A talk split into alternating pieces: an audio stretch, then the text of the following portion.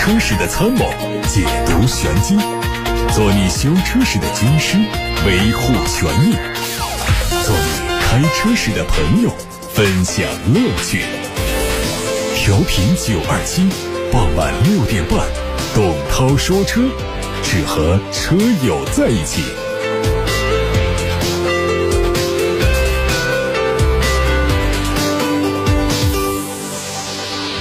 各位晚上好，我是董涛，欢迎在六点半到七点半听董涛说车。各位关于选车用车的提问，关于汽车消费维权的投诉，现在都可以发到直播间来。八六八六六六六六，楚天交广呼叫中心的热线，还有董涛说车的微信公众号，都是参与的渠道。接下来我们关注今天的汽车资讯。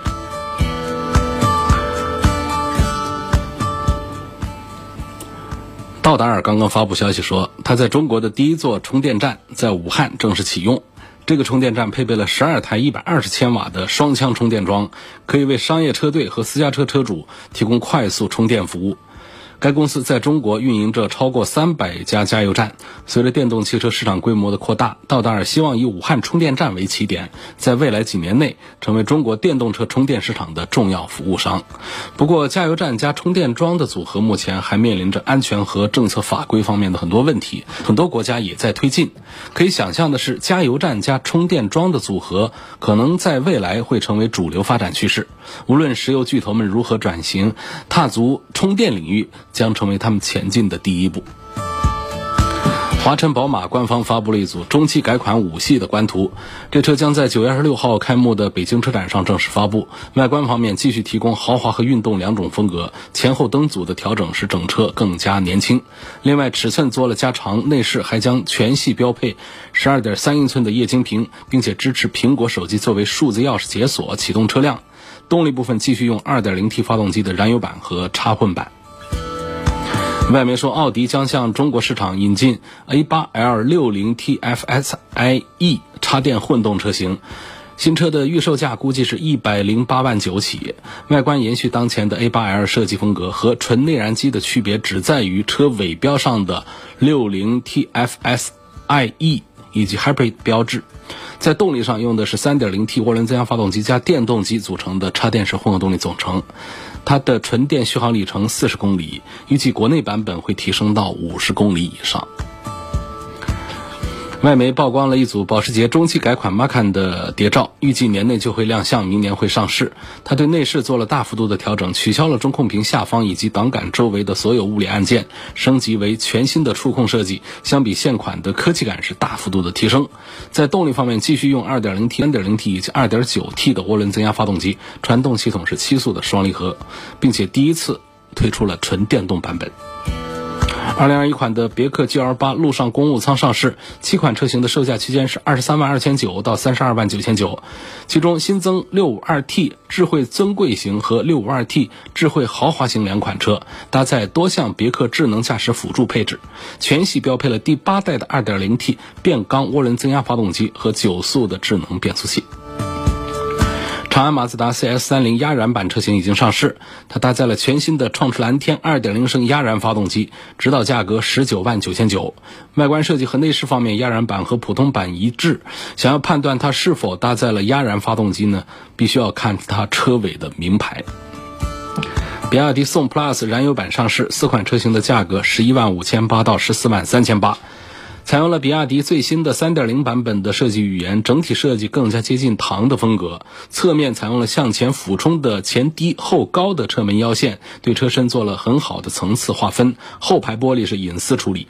内饰方面，全新样式的 T 型中控台整体采用的是圆角弧形打造，外表覆盖了软性的皮质，座椅、门板等位置也放上了大量的软性皮质包裹，并且使用了打孔和缝线的工艺，营造出更强的车内质感。动力是高功率的 1.5T 涡轮增压发动机，搭配双离合变速器。二零二一款的哈弗 F 七 F 七 X 上市，F 七推出八款车，卖价十一万一千八到十五万一千八，F 七 X 六款车的价格是十一万九千九到十五万四千九。作为年度改款，二零二一款的哈弗 F 七和二零二一款的 F 七 X 的外观内饰都没有变化，但是配置方面两款车做了升级，动力继续用一点五 T 和二点零 T。现代的第五代途胜已经在海外市场上发布了。我们从北京官方获得消息，国产的北线新途胜将在十一月份举办的广州车展上做首发亮相，在明年四月份的上海车展前后上市。它采用了新的感性运动设计语言，颜值较现款大幅度提升，动力用的是一点五 T 的发动机，分成高低功率两种动力版本。蓝图官方发布了旗下第一款量产概念车的设计图，它会在北京车展上亮相，它的产品名称也会一起公布。从图片上可以看出，新车的前脸设计延续了此前发布的第一款概念车造型元素，并且它没有采用传统的封闭式前脸造型，而是带上了非常强烈的层次感。它的动力信息官方也还没有透露。好，各位刚才听到的是汽车资讯部分，这里是正在直播的董涛说车，我是董涛。大家关于选车用车的提问，关于汽车消费维权的投诉，现在都可以通过打热线或者是发微信的方式参与节目。热线电话是零二七八六八六六六六六。董涛说车的微信公众号现在可以图文留言。我们先回答八六八六上的问题。那赖先生说，希望从空间方面对比一下叉一和 GLC。奔驰的 GLC 和宝马的叉一的对比，三十岁的女性驾驶主要是用于平时接送两个小孩儿，呃，要空间大的话还是宝马叉一，那这比 GLC 确实大多了。但是呢，它这个空间大呢，只是腿部的空间特别的宽敞，超过了叉三和叉五。但实际上从这个坐垫的舒适来讲呢，并没有多少优势，因为它的坐垫做的比较单薄，比较短。就坐上去之后，我们觉得大腿的这个承托面积不够，也就是它的板凳啊，像板凳一样的后面做的比较窄，这这是它的一个缺陷。实际上，它如果把这个坐垫做的再呃宽大一些的话，再深一些的话，当然它的腿部空间呢也就会缩小一点。不过总体上，通过它的巧妙的设计啊，包括轴距的加长这两项操作之后，确实是后排的空间呢是同级之最，并且是越级之最。所以它跟这个 GLC 在一起对比，纯讲空间的话，那肯定是宝马的叉一要胜出。夏先生说，希望推荐一款落地价格十七万左右的合资品牌的 SUV，主要就是家用偶尔长途，要求空间是越大就越好。哎呦，这个，呃，首先在品牌上，我们必须得选这个二三线的品牌，因为一线品牌的。嗯，不说豪华品牌，就是普通的合资品牌的话，像十七万落地的，那都是紧凑型里面的，呃，很很很低配呀，这样的盖板呐，呃，而且在尺寸方面基本上就维持在四米三、四米四这样的，就很难做的很大。那么必须得在这个二三线品牌里面找，比方说，呃，比方说像这个斯柯达呀，呃，北京现代呀，嗯，这个雪铁龙啊。这样的品牌，我们能找到一些车呢，它的这个空间还是比较大，而且价格比较有优势。比方说像雪铁龙天翼 C 五，呃，天翼 C 五这个车呢，它的车长也有四米五几，啊，内部的空间呢，你不能说它多宽敞，起码同价位比还可以了。而且呢，它现在的价格十七万半下地可以买到中配，就是会显得性价比比较高，所以这个排在前面来做一个推荐给这个夏先生。我推荐的第二个车呢，可以说斯柯达的斯柯达的柯迪亚克，这跟那个途观 L 是一样的，只是啊，车里头内饰方面用的塑料件多一些，不像途观做的呃那么的精细，但是它的品牌也弱一些，而价格呢也低一些，呃盖板的差不多优惠完了凑齐的话，就是在十七万左右可以把它拿下来。然后还可以看北线的，比方说途胜，啊，途胜这个车呢也是可以在十七万半下低的，啊，买它的低配。但是呢，这个刚才的这个推荐呢，它其实还是有一个排序的，优先排序的，嗯，所以这是给夏先生的建议啊。天翼 C 五 Across 这个排第一位，然后斯柯达的柯迪亚克排第二位，北京现代途胜排在第三位。那夏先生的问题是什么？我得重复一下，要不然大家都觉得这三个车是不是最值得推荐？不是这样的啊，因为夏先生他讲，十七万必须落地，第二呢，空间必须越大越好，他没讲究别的，啊，没讲究别的，咱们就单纯的谈这两个点，价格能够办得下来，第二个就是空间要比较宽敞，啊，这是夏先生的问题。啊，王先生的问题呢是哈弗 H 六的第三代和风神的 H 七 Pro。谁更值得买？嗯，这个我觉得还是支持咱们东风的产品呢。啊，啊东风乘用车的 HR7 Pro 实际上在这一次的改款当中呢，它在外观方面已经是与时俱进，做的非常的潮，非常的时尚了。不像过去一看就像个中年人的车，这个现在已经做的很像年轻人的车。另外呢，它的一个点呢，就相对于哈弗 H 六六来说呢，东风神实际上在故障控制方面，尤其讲它的这个三大件这个成熟方面。风神的 H R 七还是做的很不错的，这个相对哈弗 H 六来说，在本地还是有口碑的。因为在全国范围来讲呢，可能风神的销售啊，它没有长城那么好，但是在湖北地区呢，一直这个东风乘用车啊，在哈弗 H 六的这个面前的话呢，是不掉价的啊。这价格方面，包括它的这个销量方面，在湖北地区还是都挺住了的。所以我向王先生优先推荐东风风神的 HR7，其次是哈弗 H6 的第三代，也做得很不错。黄先生的话题是希望推荐一个落地价三十万左右的车，我优先考虑轿车，SUV 也可以。二十五岁女士开，主要家用。之前看中了奔驰的 C260，问这款车合适吗？这是我，呃，其实像很多人也推荐的一个车了，就是你这个三十万左右，呃，买一个豪华品牌的这个。B 级轿车的话，中型轿车的话，C 级确实是，呃，最容易打动人的。哎呀，颜值最高的，品牌力也比较强大的。那么你如果要跟这个同价位的宝马三系、奥迪 A 四比呢，它的机械性能、产品力方面其实是弱一些的。但是这一点，我觉得它并不是最重要的。最重要的，大家很多人。花到三十万买一个豪华品牌，还是希望这个品牌好。第二个呢，就车子得漂亮豪华，这个 C 级都能够满足。但是你要说来跟这个三系啊，尤其是来跟 A 四来比这个整车的这个综合表现啊、性能表现各方面讲的话呢，这个 C 级是不见优势的。啊，仍然向黄先生优先推荐给二十五岁左右女士来优先推荐这个奔驰的呃 C 二六零啊，这是一个。来自八六八六六六六六上的问题，下面看到来自董涛说车微信公众号后台的话题，有位网友问：现在的特斯拉三和比亚迪的汉做一个对比，谁的性价比高啊？从科技、驾驶感和后期保养各方面来说，这个电动车啊，它后期啊根本就不花钱，不怎么保养啊，那就是充电要花钱，一个月也就多少钱？我也没有一个月一个月的这样充过算过啊，反正是很便宜吧。一年下来，都都都，我们都可以忽略不计的一个费用。呃，这两个产品，我觉得比亚迪的汉做的科技感是非常棒的。大家可能对这个汉的现在新的汉呢，对对它没有印象，可以在网上搜一下。嗯，这长相是很有卖相的，内外都非常的精致。这一点呢，相对美系车来，这个特斯拉呀，它其实它在外观设计上做的就是就是不舒展的。然后这个设计感呢也并不强，而且大家也看习惯了特斯拉的那个表情，就是前脸那种表情。而内饰方面的缝隙大呀，这是呃这个人尽皆知的这些问题。包括价位要比汉高，而续航比汉要少，呃纯电的续航里程啊，这是买电动车必须要考虑的一个点。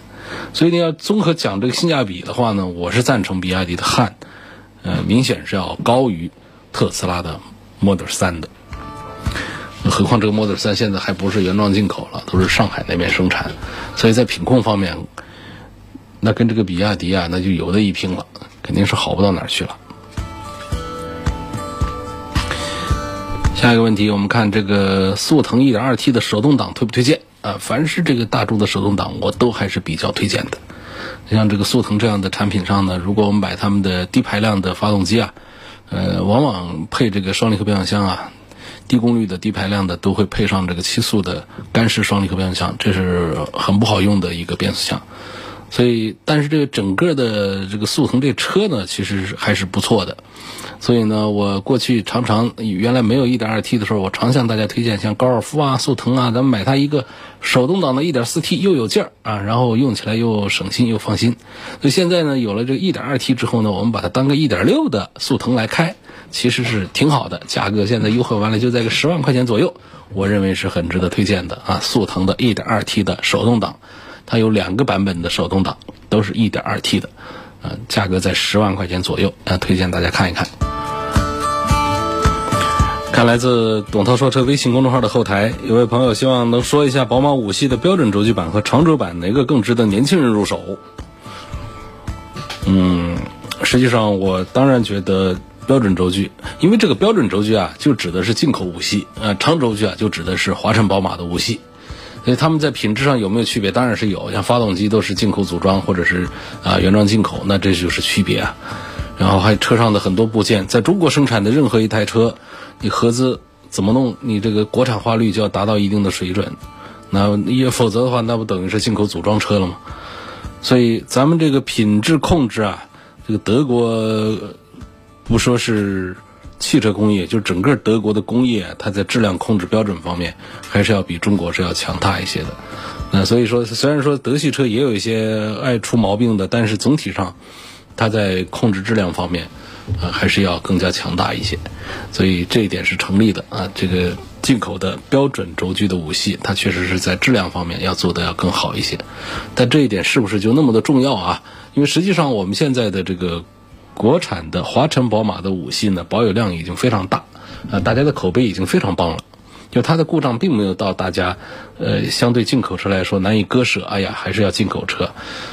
实际上呢，就是它的故障的控制啊，已经是在大家能够接受的范围之内了，不是没问题，而是问题已经不多了。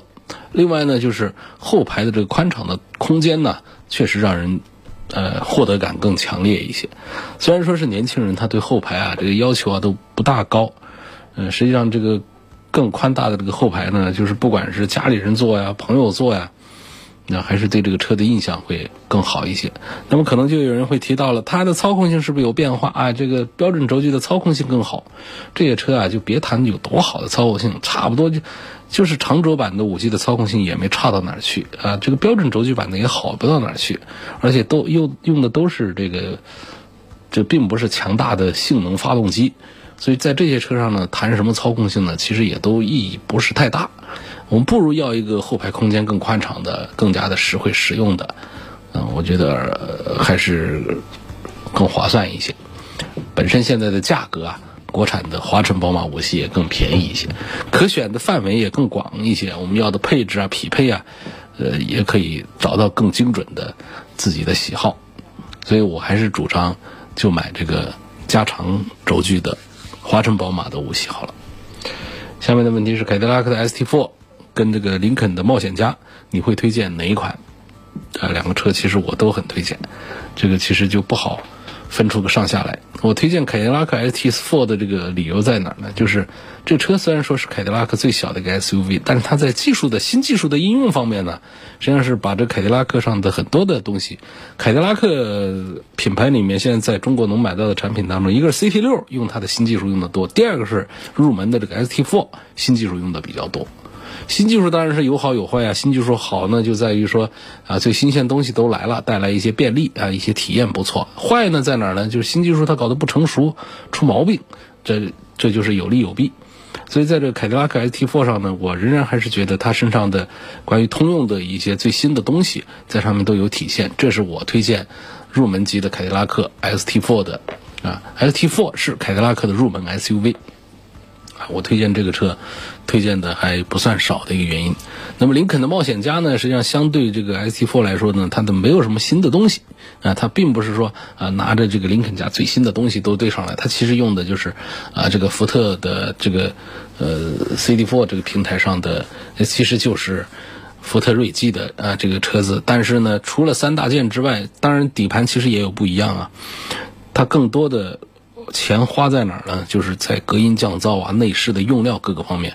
那几万块钱、上十万的差价，还是能够体现出不同的档次感来的。所以林肯的冒险家，它在车内的豪华氛围、舒适度以及静音表现各个方面，我觉得虽然可能在品质控制方面跟这个福特的车是一回事儿啊，都是在一个平台上、一个生产线，长安福特那边生产出来的，呃，品控上是一样的，但是呢。贵了几万块钱，确实你感觉开了一个豪华车，它这个豪华感甚至比奥迪、奔驰、宝马的这个豪华感还要强烈一些。我们喜欢林肯这个品牌，不就是喜欢美式汽车那种大气、那种豪放、那种豪华吗？林肯冒险家可以给。那上一代的那个 MKZ 那些玩意儿，那这个 MKC 啊那些，他们其实都给不了这些东西的。嗯，其实就是这这个很朴素的，让大家就是觉得，哎呀，这个除非是往它品牌上想啊，这是个林肯。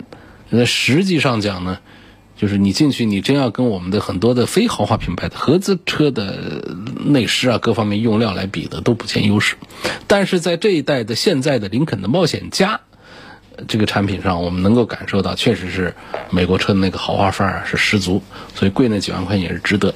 好，因此呢，这两个车放到一块来做对比，跟这凯迪拉克的 ST4 放在一起，我是觉得也分不出一个上下的区别来。凯迪拉克的当然是 ST4 是便宜一点，如果是从这个性价比的优先的角度的话呢，把这个 ST4 作为重点考虑呢，也对。